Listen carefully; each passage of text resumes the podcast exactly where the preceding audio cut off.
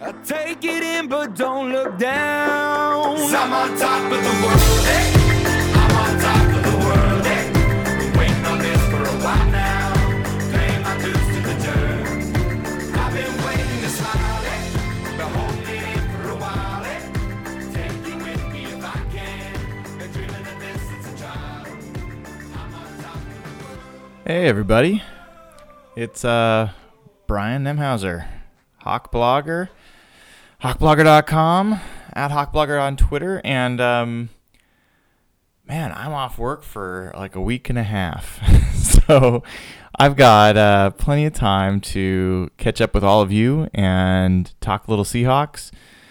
I just finished uh, cramming my mouth full of uh, Seahawks blue and green chocolate covered almonds. Have you've seen these at Costco? They're they're like blatantly Seahawks themed, and um, they're pretty darn good. Um, I actually got them before the Seahawks played the Bengals, and uh, made a deal with my son. Uh, I was going to get a Seahawks almond for every time the Seahawks attempted a pass and Russell Wilson was not sacked. and he was going to get an almond, a Seahawks almond, um, for every point the Seahawks scored. And um, it was looking really good for both of us for a while there. Uh, and it's just a great time stamp of kind of where things were at that time. That's the gallows humor I had about the Seahawks, you know, offensive line and Russell Wilson's ability to to get rid of the ball at that time. I mean, that was, you know, let's think that was the fifth week of the season. Um, to that point, they'd had one game that um, was, I think, under four sacks allowed. That's right. I think two of their first four games they gave up six sacks, and you know, including the game to Detroit. They gave up six sacks to Detroit, and at that point, Detroit I think had maybe two sacks on the season or something like that. I mean, they were a horrible pass rushing team. So, uh, you know, I was just like, oh my god, they're gonna go face Geno Atkins and Carlos Dunlap, and um, that can't be good. And I'm just gonna have to enjoy this game some other way because they're just not gonna have a good chance. And um, sure enough um, Seahawks pass protected wonderfully in that game. Russell Wilson did end up getting sacked four times. I got at least I don't know. Let's see how many pass attempts were there in that game. There was um, 23. So I got 23 almonds and uh, and uh, there was four times that I was not able to get an almond. So um, I was robbed of four. But you know, you look back and and that was kind of in the midst of the, the team kind of finding themselves and um, it looked like they had really turned the corner there 24-7 against an undefeated team on the road.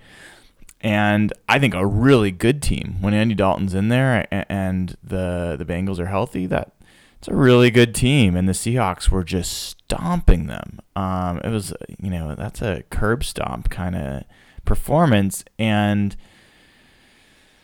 you know, as we all know, that didn't turn out the right way. So they uh, they end up losing that game. But I banished the Seahawks almonds into one of my drawers, um, partially because I just couldn't avoid eating them if I saw them around. So I just rediscovered them tonight. And uh, you're all thinking, oh my God, you've just jinxed the team. And um, I don't know.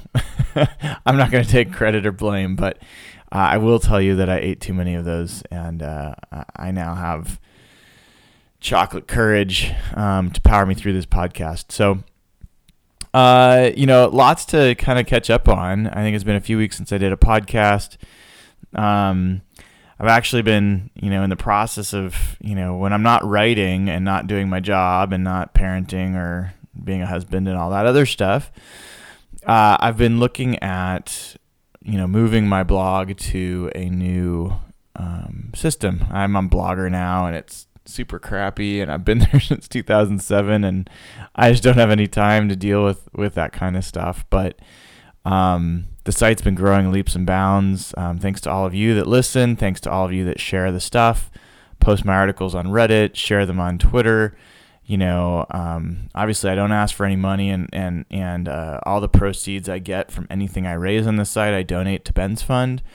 Um, and I know most of you guys know that, and so anything you can do to share stuff from the site is truly appreciated. It's a great way to give back for for the time that I spend, and not at all, um, uh, you know, in any sort of guilt sort of way because I spend the time willingly. I, I probably would spend this time, I have spent this time when nobody's reading the stuff, but I do spend at least a few hours a day um, doing research and writing. And um, I know that a lot of you really appreciate it. And um, I appreciate that you appreciate it. And, and um, you know, any chance you get to share that stuff's great. But anyway, um, I'm looking at moving the site. It's gonna, you know, probably move it to WordPress. I've looked at other options, and um, it'll look a little bit better, especially on mobile, and um, perform hopefully a little bit better.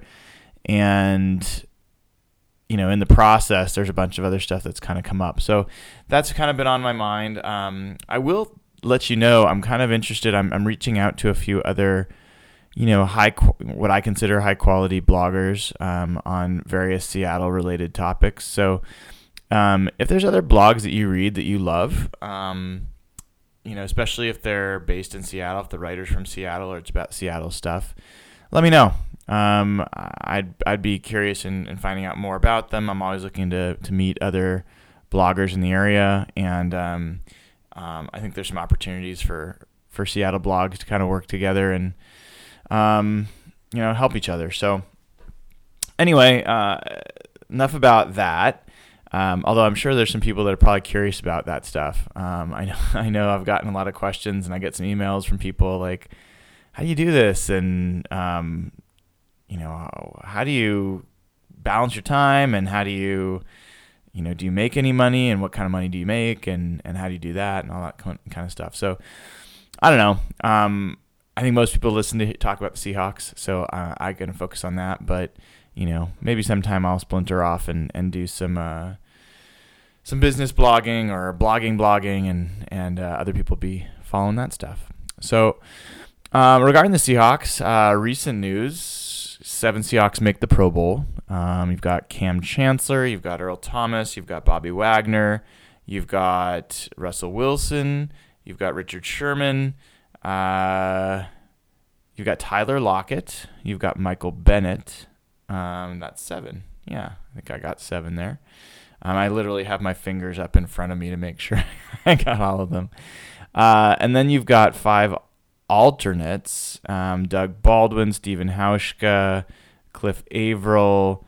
I believe KJ Wright's on that list. And.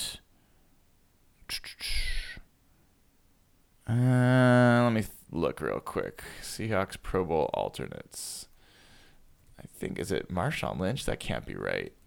That would be silly.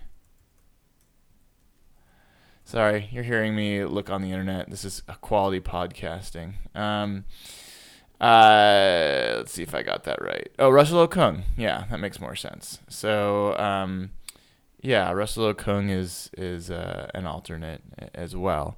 And you know, it's funny. I I think in general, you almost see the alternates end up sometimes being more deserving than the the actual people that were selected.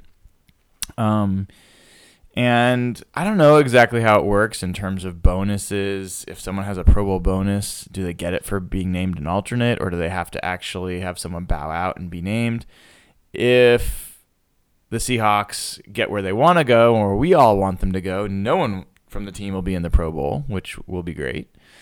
But um, I'd be kind of curious. Okay, if you're Doug Baldwin um, or you're KJ Wright or something like that, and or Cliff Avril is a good, better example. And you want to, you know, you want to make your first Pro Bowl, and maybe you've got a contract bonus for it, and you're an alternate, and the person in front of you bows out, and so you get named to the Pro Bowl, and then you don't play in the Pro Bowl because you make the Super Bowl, do you get your bonus? Um, I don't know, like, because I, know that there's a number of people that bow out due to injury and and just not wanting to play, and so a lot of alternates end up making it.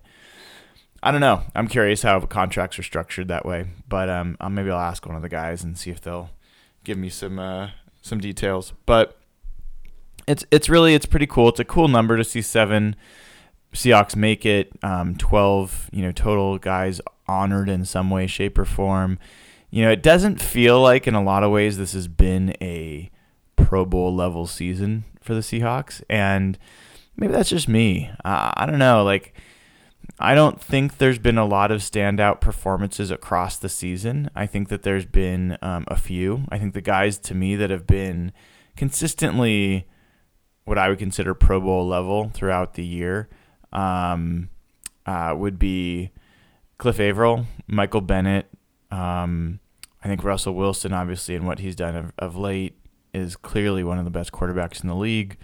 Doug Baldwin is leading the NFL in touchdowns. Um,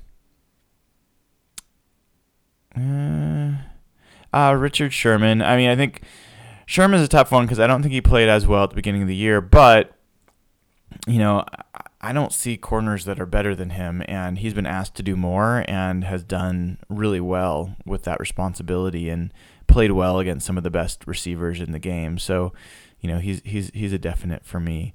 Um, and then KJ um, would be another. So, you know, that that's a decent list. I guess that's maybe six. Um, I, I don't think Kam and Earl have played to a Pro Bowl level this year. I think Kam's played better than Earl, but I don't think either of them have had anywhere near their best years.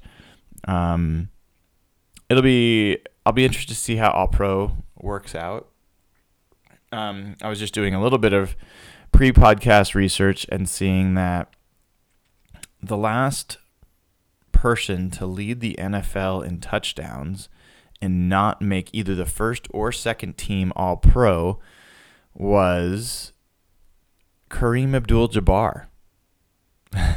no, I'm not talking about the uh, skyhook guy. Um, this is a running back for the Miami Dolphins. This was back in 1997. Uh, he led the NFL with, I believe, 16 total touchdowns and did not make either All Pro team and also did not make the Pro Bowl team. So, with our very own Doug Baldwin looking like he has a decent chance to lead the NFL in touchdown, he's cur- touchdowns. He's currently tied for the lead um, with guys like Odell Beckham and Allen Robinson of the Jacksonville Jaguars. I like Doug's chances. We'll see, but um, he, I think there's a decent chance he could be the the first player since Kareem Abdul-Jabbar to not make the Pro Bowl or make the All-Pro team, despite leading the league in touchdowns, and that would be a shame. Um, he's definitely deserved deserves a little bit more recognition, and who knows how these seasons will come and go. You know, my read of this this run by the Seahawks and the increased proficiency in a lot of ways, but specifically in the passing game, is that this is what's the best word for it? You know, it's it's uh it's a new threshold. It's it's a they basically they've crossed a threshold that they will not go back um, from. So they've reached a new level, um, and I think they'll be able to sustain this. I think sure, certainly they'll have games that are better and games that are worse. They'll play better defenses or worse defenses, and the numbers will vary.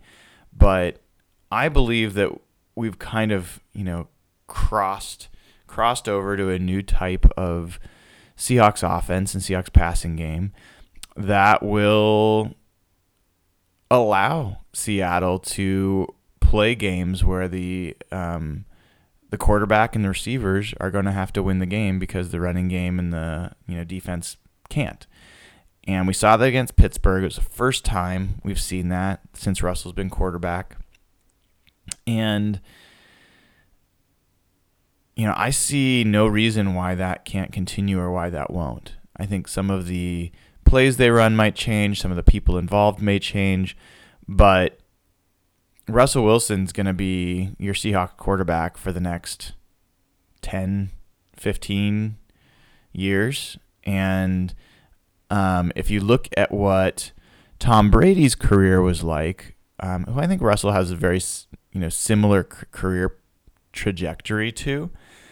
Um, you know, Tom Brady didn't throw for the type of numbers or put up the type of numbers that Russell Wilson has put up um, until you know his fifth or sixth year in the league.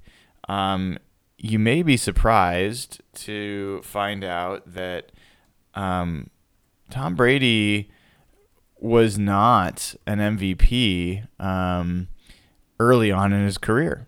You know, he uh, he won those Super Bowls without being an MVP player. And you know, back then the Patriots were very much a defense driven team. They actually had a really good running game as well. That was back in the Corey Dillon era and you know, they had some other players, but um you know, Tom Brady didn't win his first MVP until you want to take a guess before I tell you? I mean, they won the Super Bowl, you know, and I think it was 2000 was it 2000, 2003, 2004? Um, let me double check that. I'm pretty sure Tom Brady's rookie year was 2000. So let's take a look back.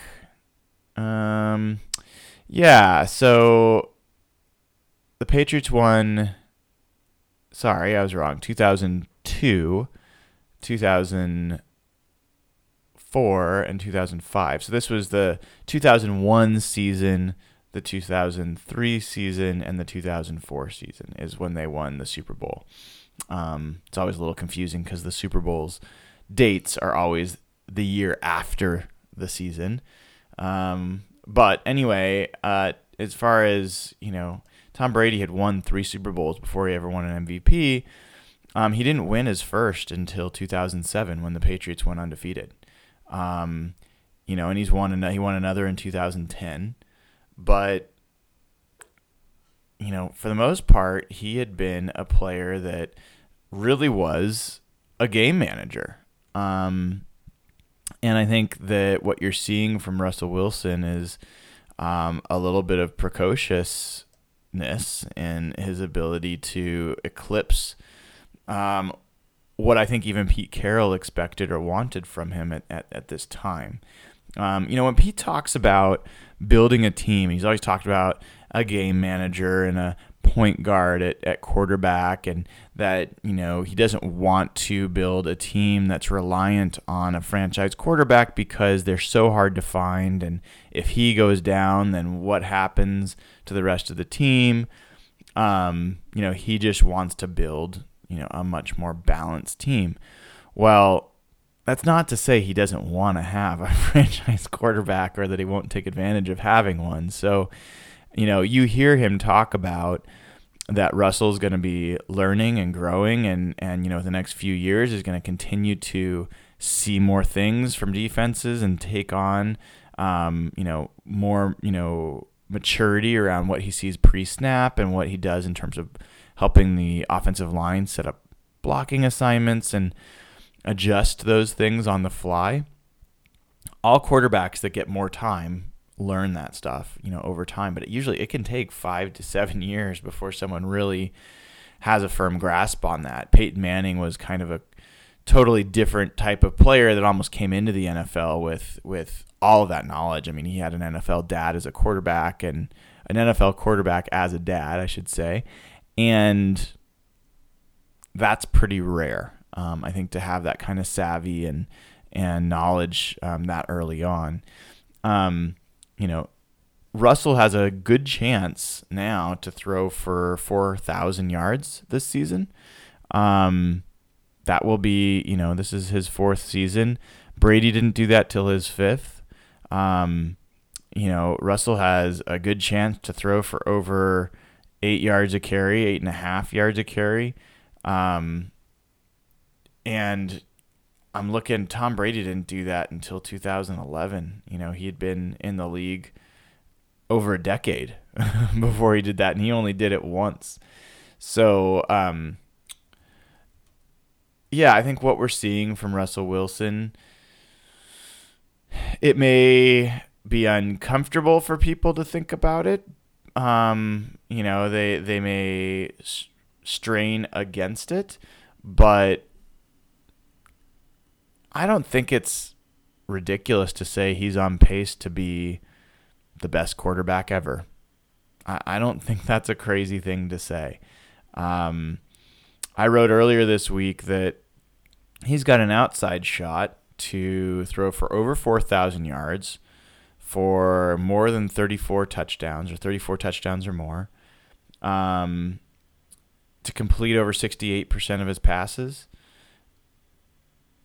and throw for, you know, seven interceptions or less. Uh, there's only one other guy that's ever done that. It was Aaron Rodgers in the highest rated season ever, 122.5, I believe. That was in 2011 when he led the Packers to a 15 and 1 season.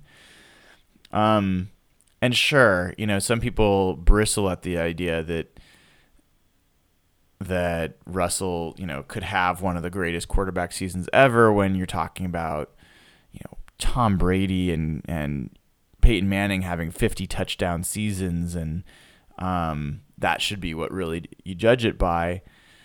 That's fine. I mean, I'm not going to press that. I do think touchdowns are, are, of all those stats, are the most important one. Although I think interceptions are pretty dang important as well. And um, I think yards per attempt is pretty important as well. And if you're able to to be that efficient of a player, um, yeah, I would take that with a good running game and with a guy that actually can run as well uh, over a guy that just you know just passes. So um, you know I think I think Wilson right now he leads the NFL in passer rating. Um, he he's doing everything right. Um, so people want to know whether Russell Wilson should be MVP you know, I, I have to tell you, I don't care almost at all about that kind of stuff. So maybe I'm not the best person to to speak on it. But my general read is, you know, Cam Newton's been Cam Newton and Carson Palmer have been playing at an extremely high level all year long. Those of you that know me or listen to me or read me know that I can't stand Cam Newton. I mean, I just can't stand it. I can't stand the the just showboating. Showboating's even the wrong word because I like showboating, but there's just an arrogance to the way that he celebrates that is about, you know, uh, I don't know. It, it, it's hard for me to watch. Um, but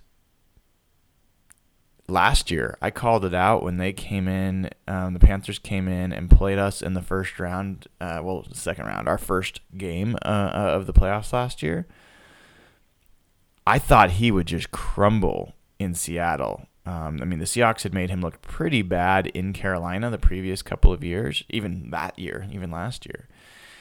And I thought the pressure of the situation, I thought the noise, the crowd noise, um, the way the Seahawks had been playing, I thought he would just get crunched.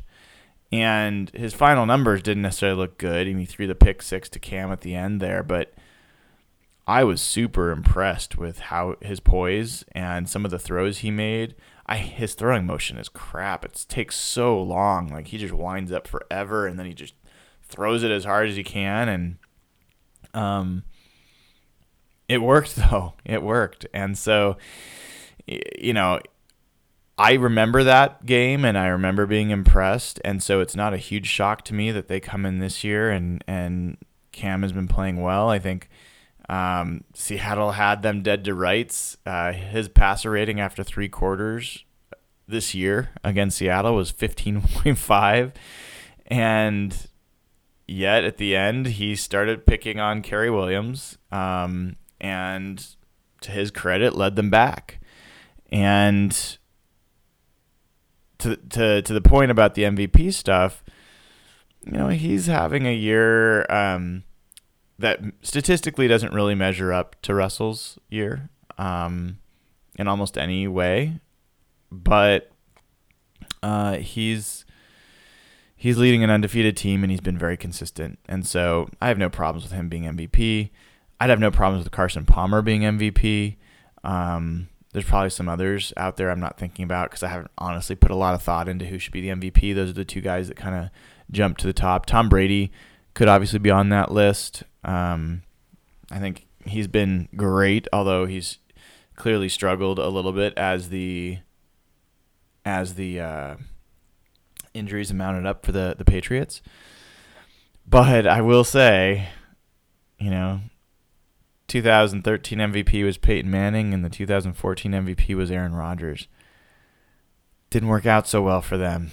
Seattle kind of took care of that. So, uh, bring me Cam Newton as MVP. Bring me Carson Palmer. Um, even better, bring me Tom Brady, and let's f- settle some scores. So, uh, I'm all about the playoffs right now. I'm all about looking at, you know, what Seattle can do, and um, everyone's, I think, rightfully focused on trying to get the fifth seed, and that's great.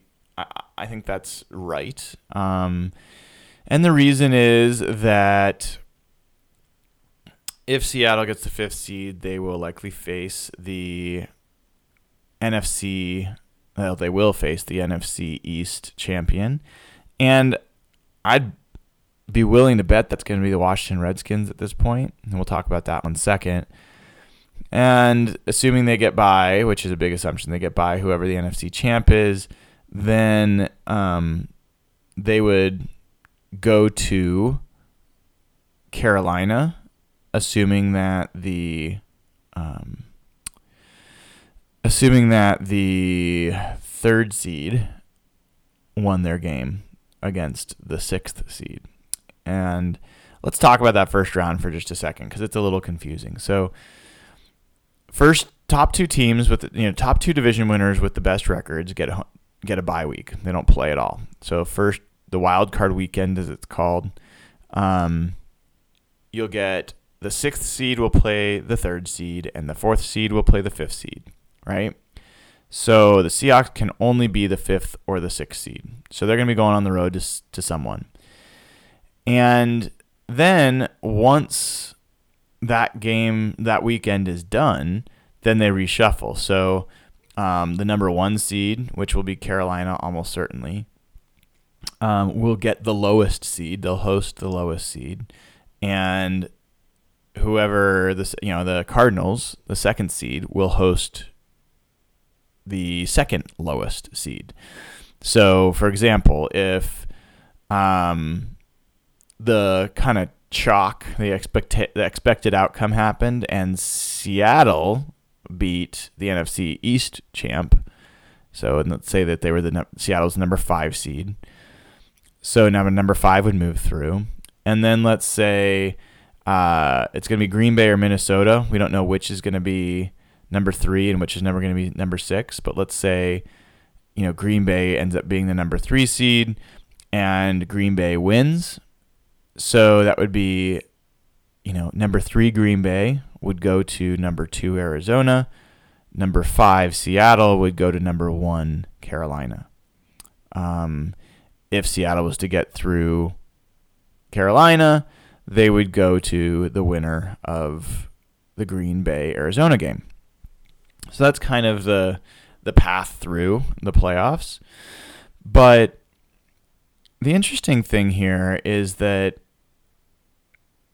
that's based on a lot of I think incomplete thinking.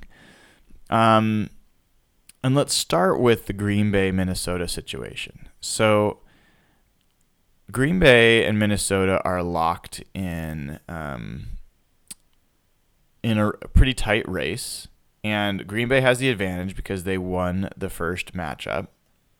But here's the thing: uh, Green Bay plays the Cardinals this week, and then and the uh, Vikings play the Giants, and then the Vikings play in Green Bay in the final week of the season next week.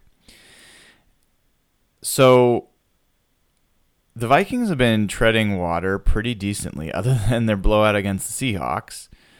And they've been doing it without Harrison Smith, without Linval Joseph, and without um, Anthony Barr. Have that right? Yeah. So those are their three best defensive players. They are a defense first football team and a run first football team. Teddy Bridgewater's been playing actually a lot better lately. He's one of the hotter quarterbacks over the last few weeks.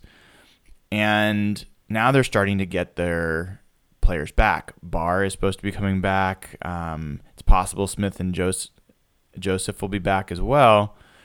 And it would not surprise me. So let's say I think you'd already expect the Vikings to beat the Giants. Um, although Giants played the Panthers tough, who knows? We can see. But I would pick the Vikings to beat the Giants. Um, and if that happens, it actually doesn't matter what happens in the Green Bay Arizona game. Green Bay could win, Arizona could win. It doesn't matter. If the Vikings win against the Giants and then the Vikings win against Green Bay, they're going to be the third seed. And I don't think that's that unrealistic, honestly. I think the Vikings are I looked at I look at every team every week the Seahawks play.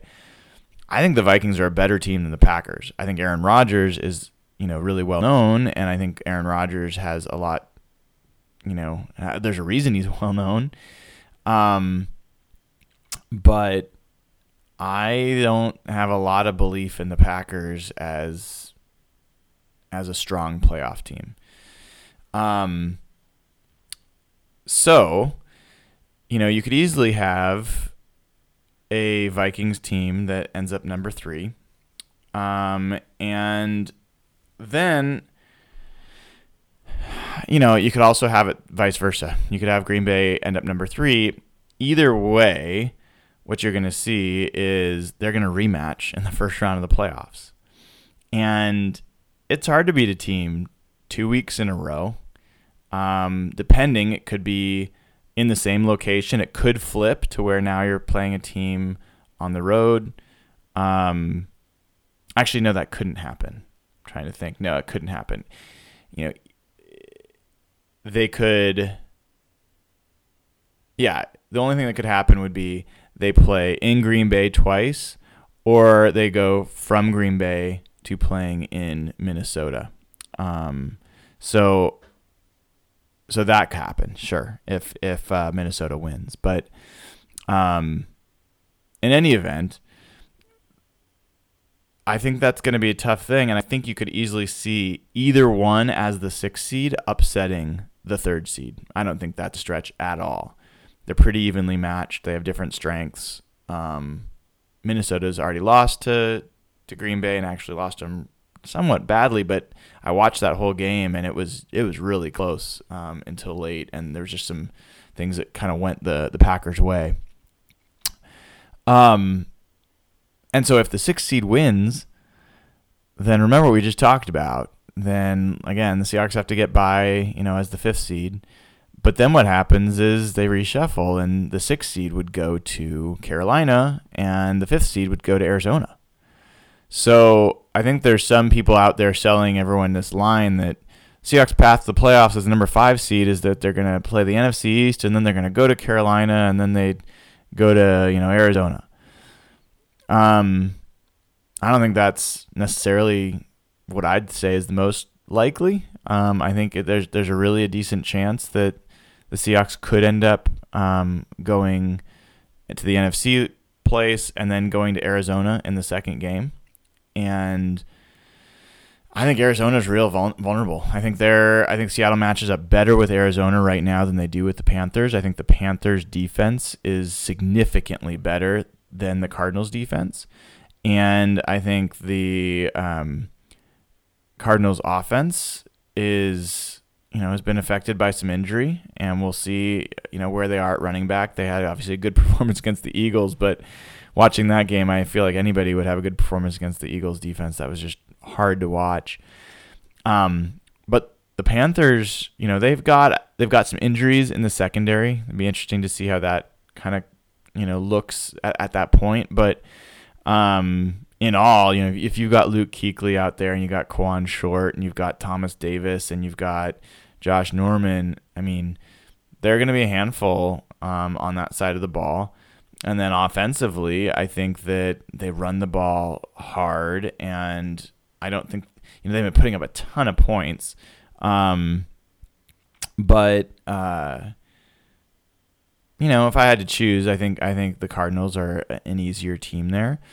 Um, and the interesting thing is, you know, if I had my pick, you know, I, I think that Green Bay probably is a tougher matchup for the Panthers than the Vikings.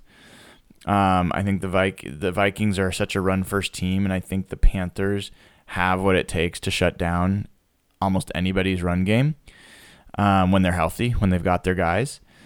And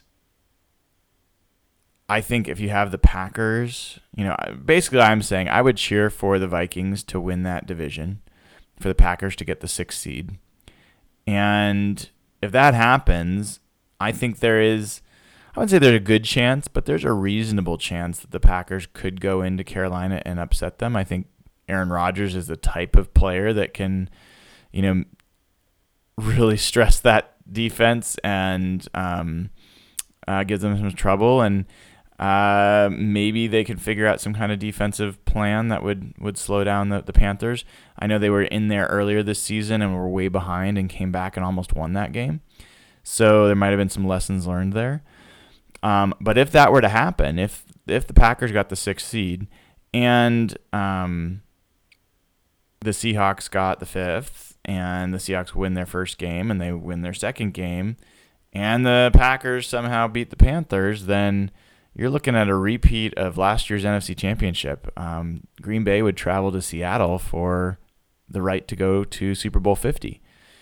I don't I don't think that's the most likely thing. I'm not, you know, crazy, but uh, that is not at all out of the realm of possibilities. I think that that it's not hard to believe that something like that could play out. So that's why you want the fifth seed because it does give you some chance of maybe hosting at least one home game. Um, but you know, if not, if not, um, then you know I don't think being the sixth seed is going to be that bad either. Uh, I think going to um, going to the NFC North champ, you know, it would be Green Bay or Minnesota playing there. That's tougher than the NFC East champ, probably.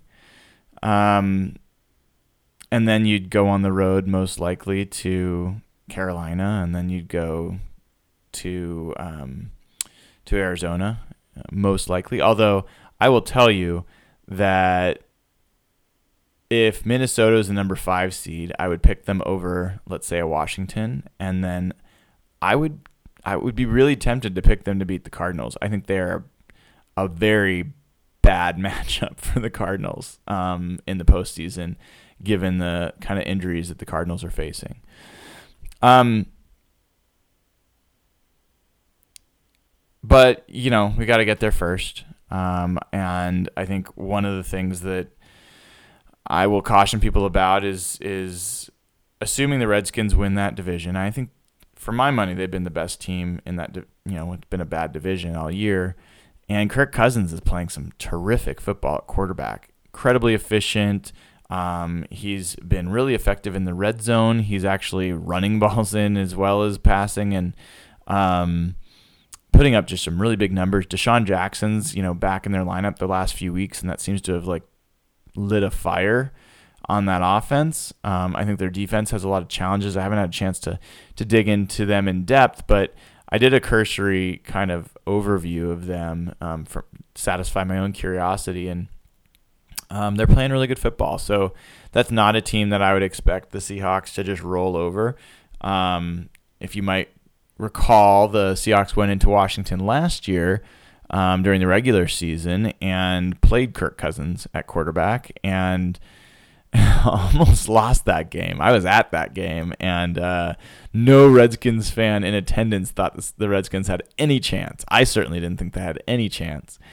And um, the Seahawks, you know, certainly gave them many chances um, to win that game, and Kirk Cousins played all right. So I think that could be a tough, tough one. It would be interesting to go back and revisit the 2012 run. There's so many similarities to to the 2012 season in this one, but um, that's kind of looking like what's going to happen. Um, almost, I wouldn't say regardless of what happens over the next few weeks, but you know, assuming the Seahawks can go in and, and beat St. Louis this week, this is their final home game. I know I'm I'm pretty sad about that. It's been it's always great to go to the Seahawks games, and as a season ticket holder, you know it's eight of my favorite days of the year, and the last few years it's it's been um, you know ten of my favorite days of the year because we we get to go uh, during the playoffs as well. Um, and I'll never forget last year. I mean, the, the first couple NFC championships I went to were obviously incredibly memorable. The the win against the Panthers back in 2005, um, still the loudest I've ever heard that stadium, and then the win in 2013 against the 49ers was single greatest game I ever watched, um, and definitely the best game I ever attended. And then last year against the Packers.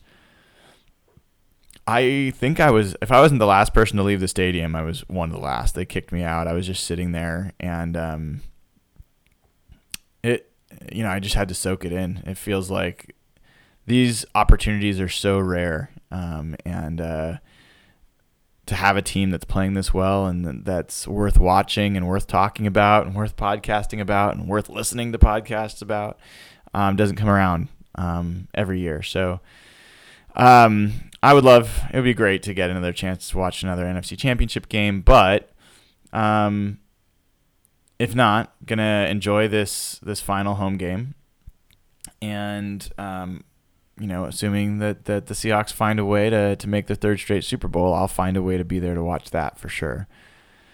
But um, yeah, main point there with the Redskins is that's gonna be a tough one, um, and I think this week with the Rams there's a little bit of a cautionary note there because you've got Case Keenum at quarterback and he's a little bit new and you don't have as much tape on him and he played reasonably well. He made some throws that I was impressed with, dropped him into, you know, open spots and zones and over coverage and then, you know, in front of coverage and you know, I think he looked pretty good.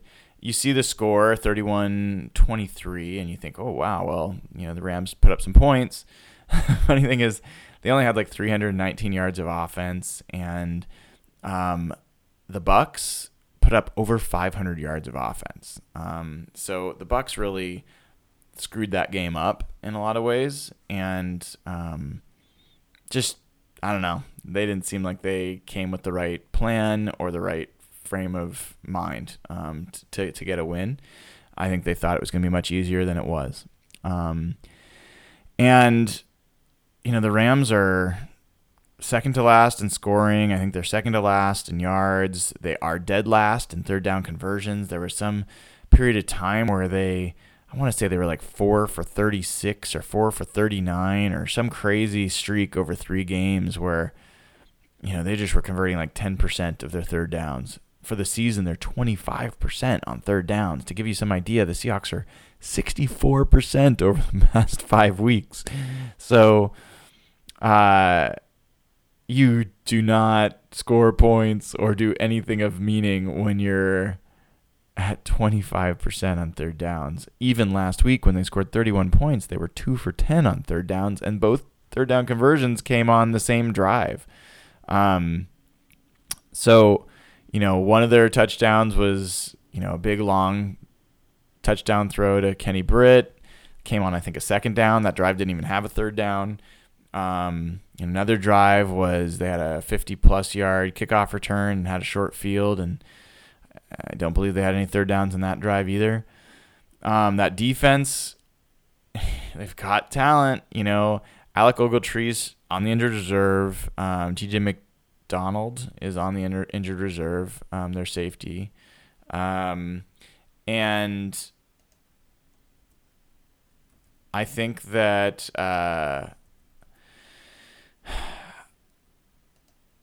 I think that the Seahawks, no matter what, who's healthy and who's playing, the Seahawks always struggle with um,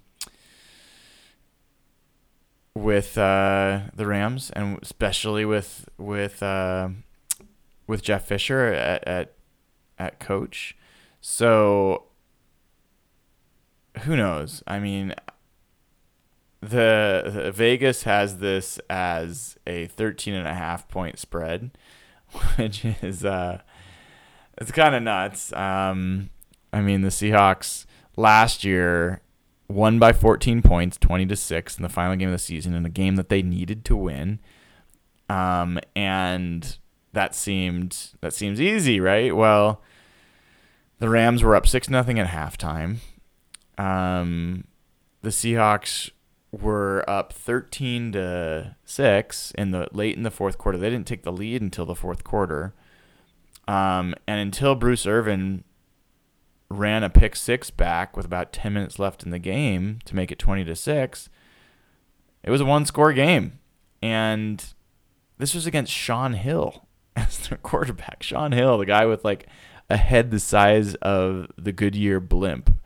Um, like they don't, they have to like custom make helmets so this guy can wear a helmet. Um, and he's like seven thousand years old, and yet with Shaun Hill, the Rams were right there with a team in Seattle that had been destroying everyone in their path last year at that time. The way they finished last year, and this is a team that went on to go to the Super Bowl, and it still, you know, it was tough. So I can't expect anything but a tough game against the Rams. Aaron Donald is a beast. Todd Gurley is a beast. Um, the return game's good. Tavon Austin is dangerous. It's a good test. You know, it's a good test for Seattle, and it's a good comparison to where they were to start the year. Um, that was a game that, if you remember, getting back to the jokes about the the Bengals and the Magic Almonds, I mean, we all knew watching preseason that this offensive line was not ready. And we all knew that the first game of the season was in St. Louis against Robert Quinn and Aaron Donald and William Hayes and Michael Brockers and Nick Fairley. And um, it was tough. They actually, the first part of the drive, first, first drive Seattle had, they were moving the ball well. They were getting rid of the ball quickly um, and moving pretty effectively but it stalled like you know other drives. They ended up being one for four in the red zone in that game, which ended up being uh, uh, an un- unfortunate omen of things to come. Um, in which the Seahawks were dead last in the NFL in red zone for the first half of the season, and ended up giving up six sacks. Um, so that was a game that will be a great comparison to where the team is now. They're going to be playing in Seattle. They're going to be playing with a line that I think is better. Um, I don't think I know is better. Um, with a quarterback who I absolutely know is better, and a defense that does have Kam Chancellor, maybe uh, depending on if he's back from injury, but um, at least knows knows their identity a little bit, knows who's going to be where. Does not have Cary Williams, um, to give up plays. Although Cary Williams had a strip six in that game, so you know that was his big contribution of the year. Um, but I'll be interested. You know, I, I think I think the Seahawks offensive line had some challenges with the Browns this week. I think that the Browns played a lot better than people give them credit for. They definitely played better than a 13-13 score, 30 to 13 score would indicate. And I was encouraged watching that game again. Seattle had to work for what they got on offense, and yet still they scored on six of eight possessions, and one of those possessions that they didn't score was a kneel down. So they moved the ball, they were effective. They ended up being nine for 12 on third downs, nuts. Um, they ended up being two for four in the red zone, and one of those non red zone conversions was uh, at the end of the first half when they. Uh, kicked a field goal with no time remaining on the clock after that face mask. So, you know, re- truthfully, they were two for three in the red zone when they had, you know, a real chance to, to get a touchdown. So, um, you know, signs were positive. I think this is going to be another chance to face what is a challenging team and see if they can maintain their level um, of play, maintain the Seahawks level of play. And I'll be really interested to see the run game. the The Rams struggle against the run. Um, I'm sure they'll be tough for the Seahawks. They're, the Rams are a fantastic third down defense. I think they're second best in the NFL. They're good at third and short. They're good at third and long. Um, they're a great red zone defense as well. And I think Christine Michael was the best of the three running backs last week. I don't think there was any question. Um, 12 of his 16 runs were for four yards or more. Um, there was only two of Bryce Brown's runs that were for four yards or more. So two of his nine carries. So, you know, I didn't love what I saw in Bryce Brown. I think he's fine. I don't think he's bad. I'm not dogging on Bryce Brown. I, I would prefer him over DuJuan Harris. I certainly did not like what I saw from DuJuan Harris and was not surprised to see him let go. But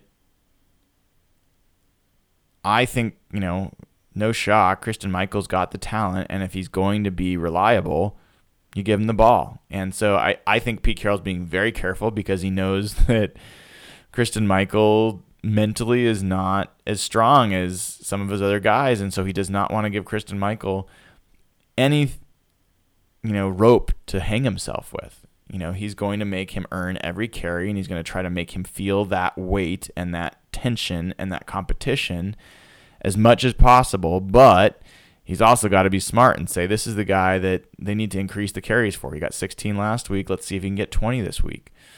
Um, you know, I'd like to see if, you know, can he break one? Um, I think we're we're we're going to see if he's given the opportunity, if he can get himself on the field. I've always said the question will not be whether Christine Michael can produce when he's given opportunity. The question is, can he earn the opportunity?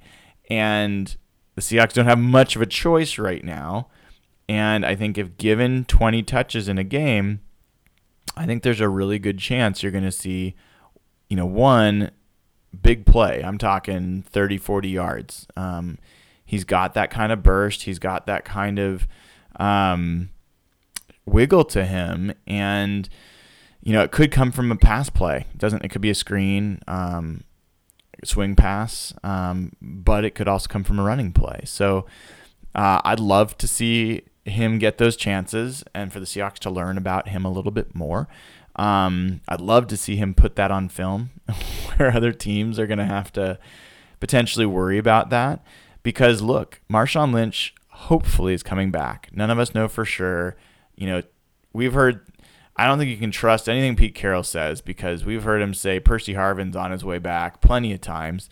And, you know, then he didn't come back week after week. And, you know, uh, yeah, Paul Richardson's back, and or we really think he's going to be back, and then two weeks later he's on the injured reserve, and so Pete Carroll's pretty cagey with that stuff. He's also very optimistic with that stuff, so um, can't count on it. But I am pretty hopeful, all in all, that Marshawn Lynch will be back, and then the question is, can he stay healthy? You know, I, that's not a question because he's always been injury prone, but he's just had a surgery. Um, it's a surgery that can be affected by strain. You know, like you know, uh, if it was a sports hernia and and you're talking about Marshawn dragging people around and pushing off with his legs the way he does, chance of a re-injury is there. I'm not a doctor, but just using some common sense, um, seems like that's possible. And we also just don't know what he's going to have, like how he's going to look. So having another running back that could potentially step up and be a meaningful starter, big deal. I mean, Thomas Rawls was phenomenal and such a huge loss. Um, just fun to watch and you know love his style and love the you know I think you know to be uh, blasphemous. I think he's an even better runner than Marshawn Lynch in this system. Um, uh, I, I think he's you know, with his cutting and his total lack of wasted motion, um, you know, he's just perfect for what the Seahawks want to do with their run game. Um, but he's gone. So, you know, if Marshawn's going to be healthy, great. Then we get this opportunity to have a little bit of a turbo boost come come playoffs. Um, but even if he is healthy, having a guy like Christine Michael around who can spell him and do what Rawls was doing before Lynch went down, which is get seven to ten carries a game.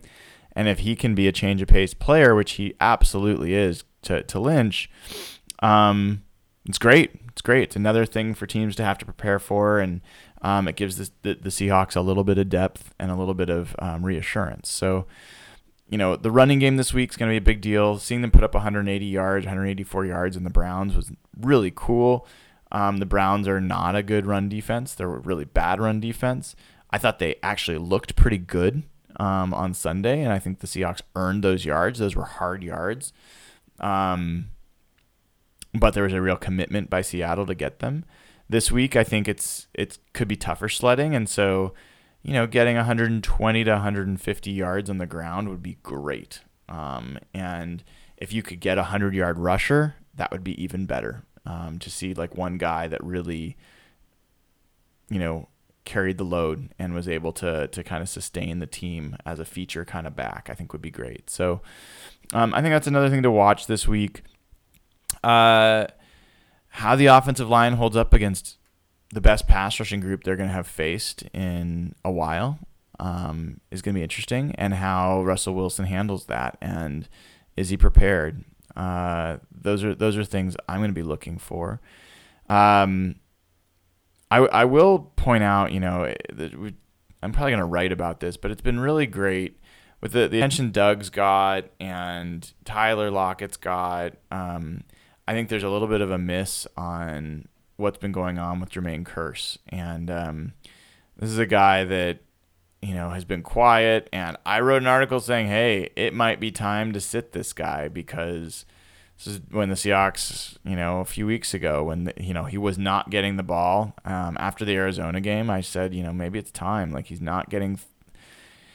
He got two targets in the Arizona game. He got one target against Dallas. Um, he had had one catch or less in three of four games, and um, just seemed like if he's not playing, Paul Richardson should get more time. Tyler Lockett get more time. Jimmy Graham could get more time. Um, Kevin Smith, maybe you learn a bit, little bit about him. Um, but to his credit, he just powered through, and you know he had a nice, solid game against San Francisco, and then he came back with two touchdowns against the Steelers. Um, and then no catches against the Vikings, and then seven catches and eight targets two weeks in a row. Um, and you know sets his career high for yards last week. Has become a reliable third down target running slants for Russell, and um, has caught the ball in over the middle in places where you know he's going to get hit, and he's managed to hold on to the ball and, and done it courageously. So I think Jermaine deserves a little bit of a, a shout out and um, a tip of the cap for his toughness and the way he's been playing. And, um, you know, that'll be an interesting decision for the Seahawks at the end of the season. I've, I, he's going to be an unrestricted free agent. I don't know how much of a market there's going to be for him. Um, I've just assumed Seattle's not going to pay him what he wants and he's going to move elsewhere. But there is a chance. There is, depending on how the rest of the season plays out and how the offseason, how the playoffs go, um, he could be a guy that they decide they want back if it's a, a reasonable price. Um, I don't think it's totally out of the realm of possibilities. So, um, been nice to watch him play. Been nice to see him find a role um, and a reliable one, and and that Russell's got comfort with that. So, um, I think uh, I think we'll kind of call it a wrap there. Where we're nearing the hour mark, and and I'm sure you guys are done with your jogs or ready to go to sleep or, or whatever it is you do when you um, listen to this podcast. Um, I will almost certainly do more of these um, over the next week and a half. As I said, I, I don't have work um, during that time, and I tend to spend it on, on frivolous stuff like uh, Seahawks blogs. So um, I'll be back, but uh, thank you again. Um, again, uh, appreciate you guys listening all year. Um, I will let you know that that uh, I'm going to be making my annual donation to Ben's Fund. I haven't been able to calculate exactly how much it'll be. I know it's going to be a record year in terms of what I'll be able to donate. Um, and we've been able to donate in total, like you know, over over fifty thousand dollars to Ben's Fund um, over the years. um, f- from people going to the blog and from my own contributions in addition to that. And um, really proud of that. And so uh, thanks for reading and thanks for sharing and uh, thanks for listening. So with that, take care. Happy holidays. And uh, as always, go Hawks.